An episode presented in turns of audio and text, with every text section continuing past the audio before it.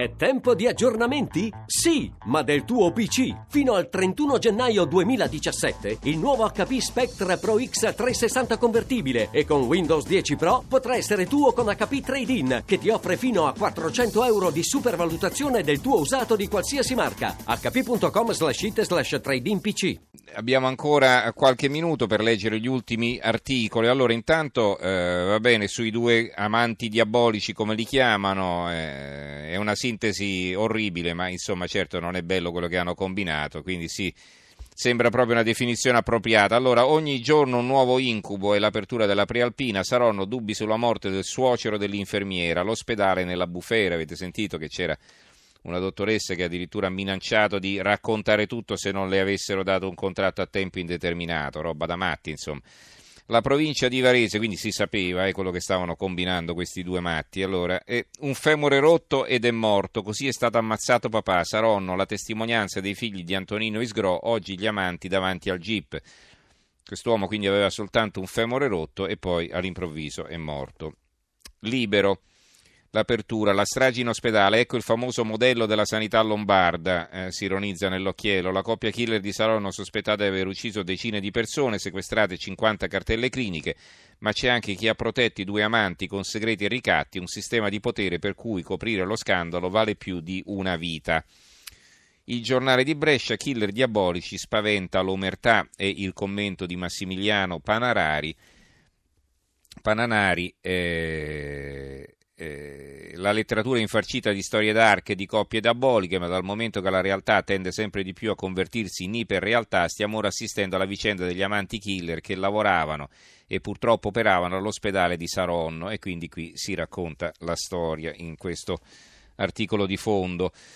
Eh, gli altri temi, allora eh, avete sentito di quella nube tossica che si è sviluppata a Pavia, eh, c'è una grande foto sul quotidiano nazionale, sul giorno in particolare a centro pagina paura per la nube, esplosione nella raffineria Eni di San Nazzaro, restate a casa. Si è scatenata alle 16 nell'impianto est della raffineria, l'inferno, fiamme alte decine di metri e una colonna di fumo nero e denso diventata coltre che ha oscurato San Nazzaro dei Burgondi. Un guasto all'origine del disastro non ha fatto vittime, solo un operaio sarebbe rimasto lievemente intossicato. Scattata l'allerta al Dipartimento Nazionale di Protezione Civile, in cinque comuni scuole chiuse oggi per precauzione. L'azienda sostiene non c'è rischio di veleni nell'aria. Anche il secolo XIX ha una foto eh, su questa notizia, centro pagina, prende fuoco la raffineria non uscite di casa, allarme ambientale a Pavia, la nube arriva nell'Alessandrino. Sul terremoto, il Corriere di Rieti, ad Accumoli si riaprono gli uffici comunali, la nuova struttura a Campo Matana dall'Europa 30 milioni per la ricostruzione e si vedono qui, eh, c'è una foto invece dell'esercito che sta lavorando ad Amatrice. Invece sulla verità un titolo a proposito del, del terremoto, Renzi in ritardo, l'inverno no, terremotati furiosi, gli sfollati si arrangiano ma temono che le casette di fortuna vengano abbattute perché abusive. L'apertura di, della verità è un'altra, però volevano arrestare Bazzoli e la figlia, la finanza, indole delinquenziale. Il banchiere e altri 15 dirigenti di UBI Banca al centro di un'informativa delle Fiamme Gialle pubblicata da Panorama. Dalle intercettazioni un intreccio di pressioni, riunioni segrete e patti tra gentiluomini, tra virgolette. Il sole 24 ore, l'apertura, il petrolio vola a 54 dollari, ieri era a 50, quindi siamo già arrivati a 54. Milano oltre 17.000 punti, Piazza Affari più 0,99%, unica borsa positiva trainata dall'energia e dalle banche. Vedete quanto hanno paura i mercati del referendum. Continua la corsa dei prezzi del greggio dopo l'intesa OPEC sui tagli di produzione. Eh, finora la prima, seduta, eh, la prima seduta ha perso l'1,81, poi ha guadagnato oltre il 2% martedì e mercoledì e l'1% giovedì la borsa di Milano. Istat PIL in crescita dell'1%, a ottobre lieve calo del lavoro su settembre, disoccupazione in discesa. E poi sotto un altro articolo di Carlo Bastasini, i tagli fiscali di Trump e l'impatto sui tassi, le attese per la rivoluzione delle tasse. Sul Fatto Quotidiano un articolo sugli statali, l'argomento che abbiamo affrontato ieri, l'accordo finto senza i soldi promessi, scrive il Fatto. I sindacati festeggiano, ma il conto arriva dopo. Nelle quattro pagine dell'intesa sul pubblico impiego, firmato mercoledì da governo e parti sociali, c'è l'impegno ad aumentare di 85 euro lordi lo stipendio mensile la missione non sarà semplice. il giornale, l'ultima figuraccia estera, nuovo voto contro Israele. Dopo l'UNESCO l'Italia, filo Palestina all'ONU, l'articolo di Fiamma Nirenstein. Nuovo schiaffo del governo a Israele, Matteo Renzi aveva sconfessato la diplomazia italiana che per un allucinante automatismo, queste sue parole, si era astenuta all'UNESCO durante il voto della risoluzione che cancellava ebrei e cristiani da Gerusalemme. Ora cosa farà? si domanda la Nirestein, dato che il rappresentante italiano all'ONU ha addirittura votato sì alla stessa risoluzione, ma stavolta al Palazzo di Vetro. Vedremo come replicherà il Presidente del Consiglio. Eh, sulle firme false eh, ce ne sono anche in Emilia Romagna, Reggio, fra gli indagati c'è Ferrigno. Chi è Ferrigno? L'ex segretario di rifondazione nell'inchiesta su false firme elettorali. Eh, questa inchiesta ha portato all'emissione di circa 370 decreti penali di condanna e quindi, eh, quindi, come vedete, un po' tutti i partiti sono invischiati in imbroglietti così di bassa lega.